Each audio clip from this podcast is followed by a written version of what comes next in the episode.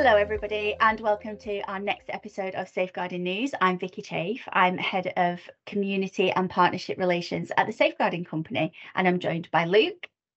Hello, I'm Luke Ramsden. I'm Deputy Head at St Benedict's School and Chair of the Safeguarding Panel for the Safeguarding Company.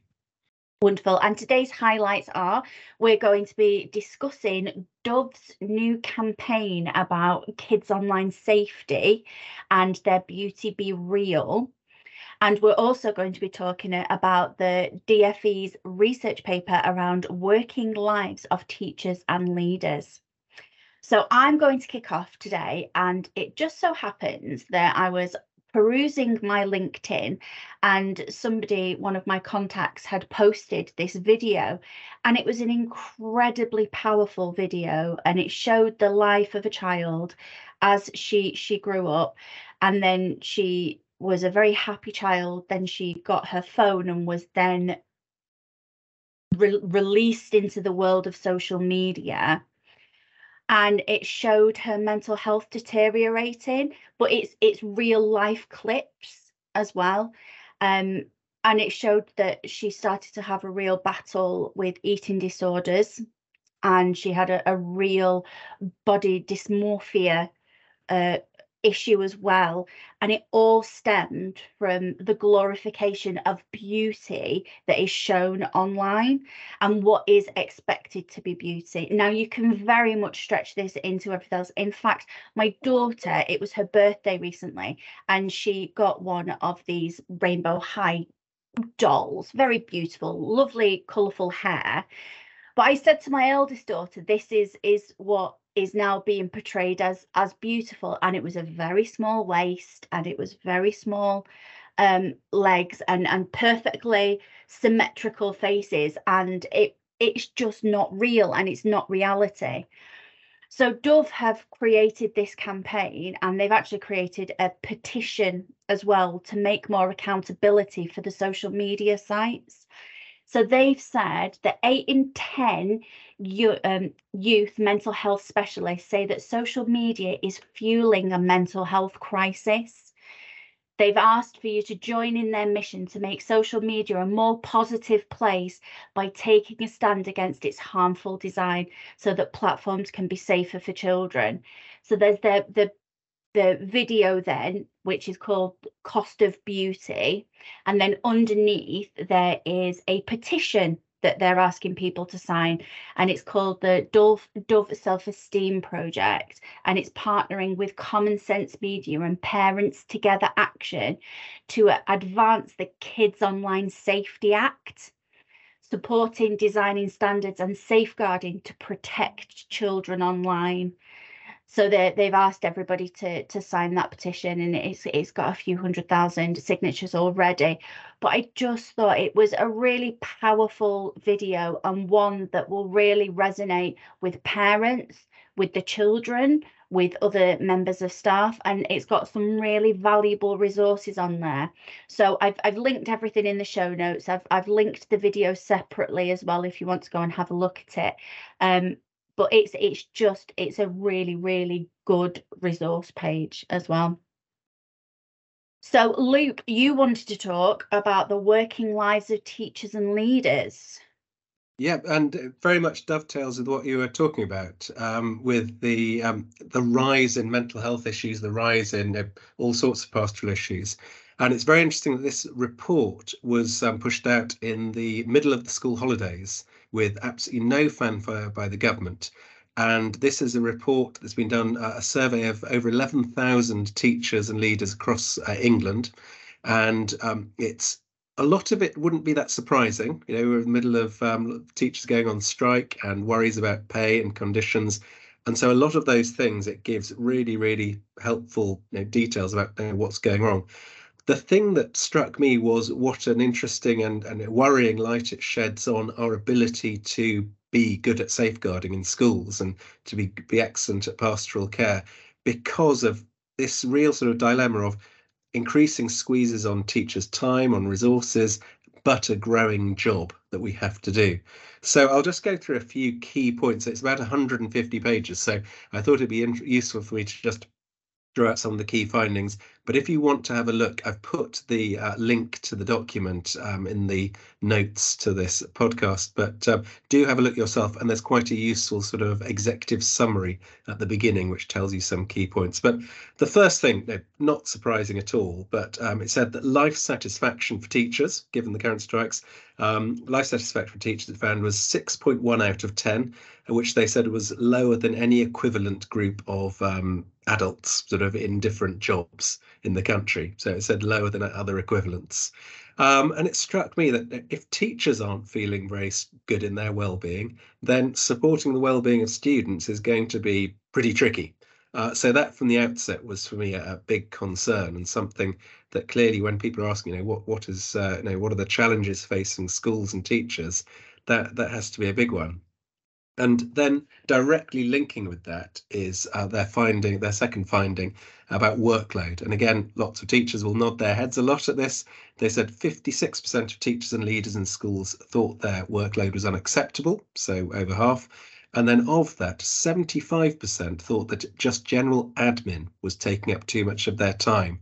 And so it was very interesting to see a lot of teachers will think that you know paperwork, just sorting things out, that's doing administration rather than focusing on the well-being of students, was taking on uh, too much of their time. So two know, headline bits of news that again won't be that surprising. But I think if you're a school leader or indeed um, a DSL or a teacher, seeing that real objective fact. You know, this is a Department for Education um, bit of research.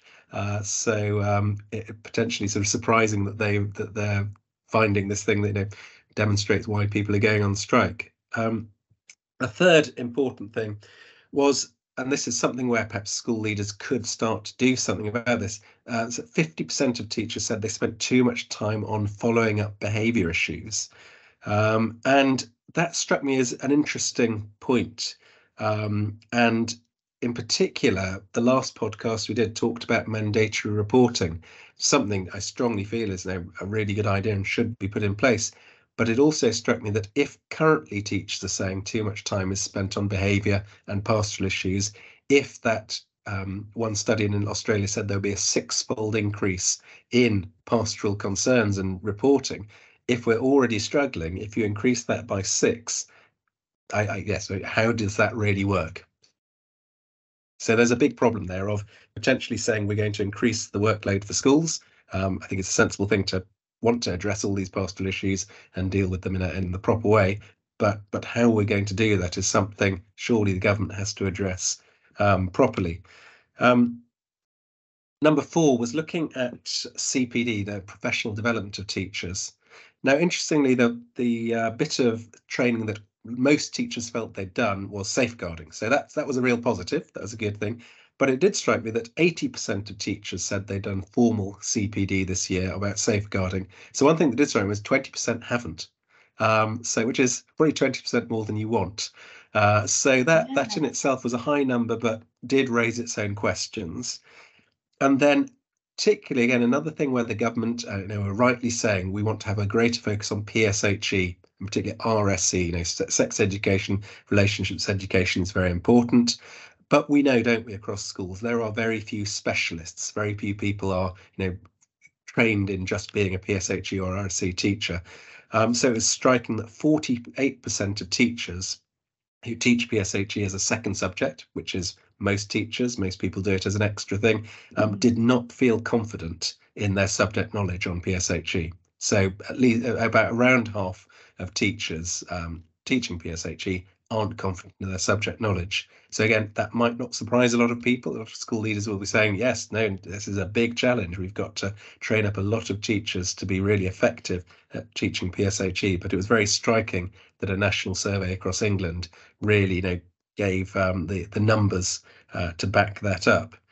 And, Do you know it's um, interesting that you should say that. Sorry to interject, but it just it just really highlighted something for me. Is that I've just done a podcast with Dr. Emily Setty, who did the um, consent paper around uh, boys and their hmm. perceptions of, of consent, and we we spent an awful lot of time talking about how teachers just aren't trained or equipped to be able to have these conversations to to be informed well enough to Yeah. be able to take these conversations where they need to go and then it turns into a really dangerous area Yes. that at that point and then you've got all the time constraints as well that everything's that goes on within school as well where actually there's something where you can say we're, we're doing more harm than good in some respects there Well, ill-informed relationships and sex education is good, no, self-evidently pretty disastrous. So absolutely, I think a huge amount on training, huge amount on. There are lots of good external companies, but then again, you know, one of the points that I thought was reasonable from the government was to say there are quite a few companies that perhaps aren't so well regulated and aren't so good on uh, relations to sex education. So that is a whole area that that need, needs to be looked at really carefully. Um, interestingly, again, very closely linked with um, safeguarding pastoral care is that one of the other key areas where teachers said they lacked confidence was in quote adapting teaching to the needs of all pupils so largely to do with students who have special educational needs or disabilities. Uh, only 72% said they were confident in that. Um, so that strikes that there's lots of um, uh, there were over a quarter of teachers saying they're really not confident of that. And in particular, there was a group um, of early career teachers who were asked about this, and they said that um, three quarters of them said that they haven't been um, well prepared for SEND you know, support in lessons. So that's another area where clearly you know, they're, they are the areas where you know, students can feel um, marginalised, feel less well included. Um, they need to have their um, needs met, and that's where again teachers are perhaps not feeling they're being well supported. Um, one bright note, always good to finish on a bright note, is that two thirds of teachers did say that people behaviour was good, and only 16% said behaviour was poor or very poor. One thing I did notice that was very interesting was that school leaders were much, much more positive. So those people who aren't actually in the classroom, uh, 42% of school leaders said people behaviour was very good.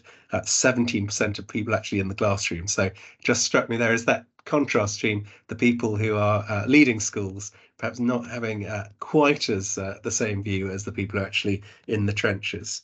Um, just one other document very quickly to note is that TES also did a school wellbeing report uh, of another 6,000 or so teachers. Um, and uh, it's not surprising to say it actually found very, very similar things about workload, uh, about um, the concerns that teachers have. Um, and um, just something I'm going to quote because I think they put it really well in the conclusion uh, to their report. They talk about a tug of war of the teaching profession, uh, profession, sorry, while systemic issues such as funding and workload are continuing to push staff to their limit. Um, strong relationships with students remain front and, uh, and centre, uh, but it's clear that teachers need more support in that, it goes on to say. So I think those two documents, and I would highly recommend them to any teacher or school leader, this uh, uh, Department for Education report and this TES report, um, to look at them. But those key headlines are, they're not no, they're not that surprising, I think, but they do provide a really uh, useful, you know, quantifiable view of what's going on around the country, around England, and also um, putting it in that framework of safeguarding pastoral care. You know, it strikes me that if there are all these problems being within our teaching um, group, then it's going to be a real struggle to be as excellent as we want to be in safeguarding and pastoral care, and that's clearly the challenge that lies ahead. and it's it's conversation that we've had many times where it, when you're you're on an aeroplane the first thing that they tell you to do if you're in an emergency is to to put your own life mask on before you support Yes. others and and this is no different is it and it we need to to sort out our teachers mental health and before we can even tackle what's going on with our children because you just aren't in the the, the best frame of mind to support and it's and it can be quite triggering as well for some of our members of staff Absolutely, and, and to, to go to a point you mentioned just before the podcast, so it's somewhat similar to the idea about maths teacher. though. It is a really nice idea to say we're going to teach students to maths up to 18, but then you turn around and ask the very basic question of do we have enough teachers? In the same way, it's brilliant to think we're going to teach RSE fantastically to all our students, but where's the support? Where are the teachers? It's brilliant to think we're going to have mandatory reporting and we're going to have fantastic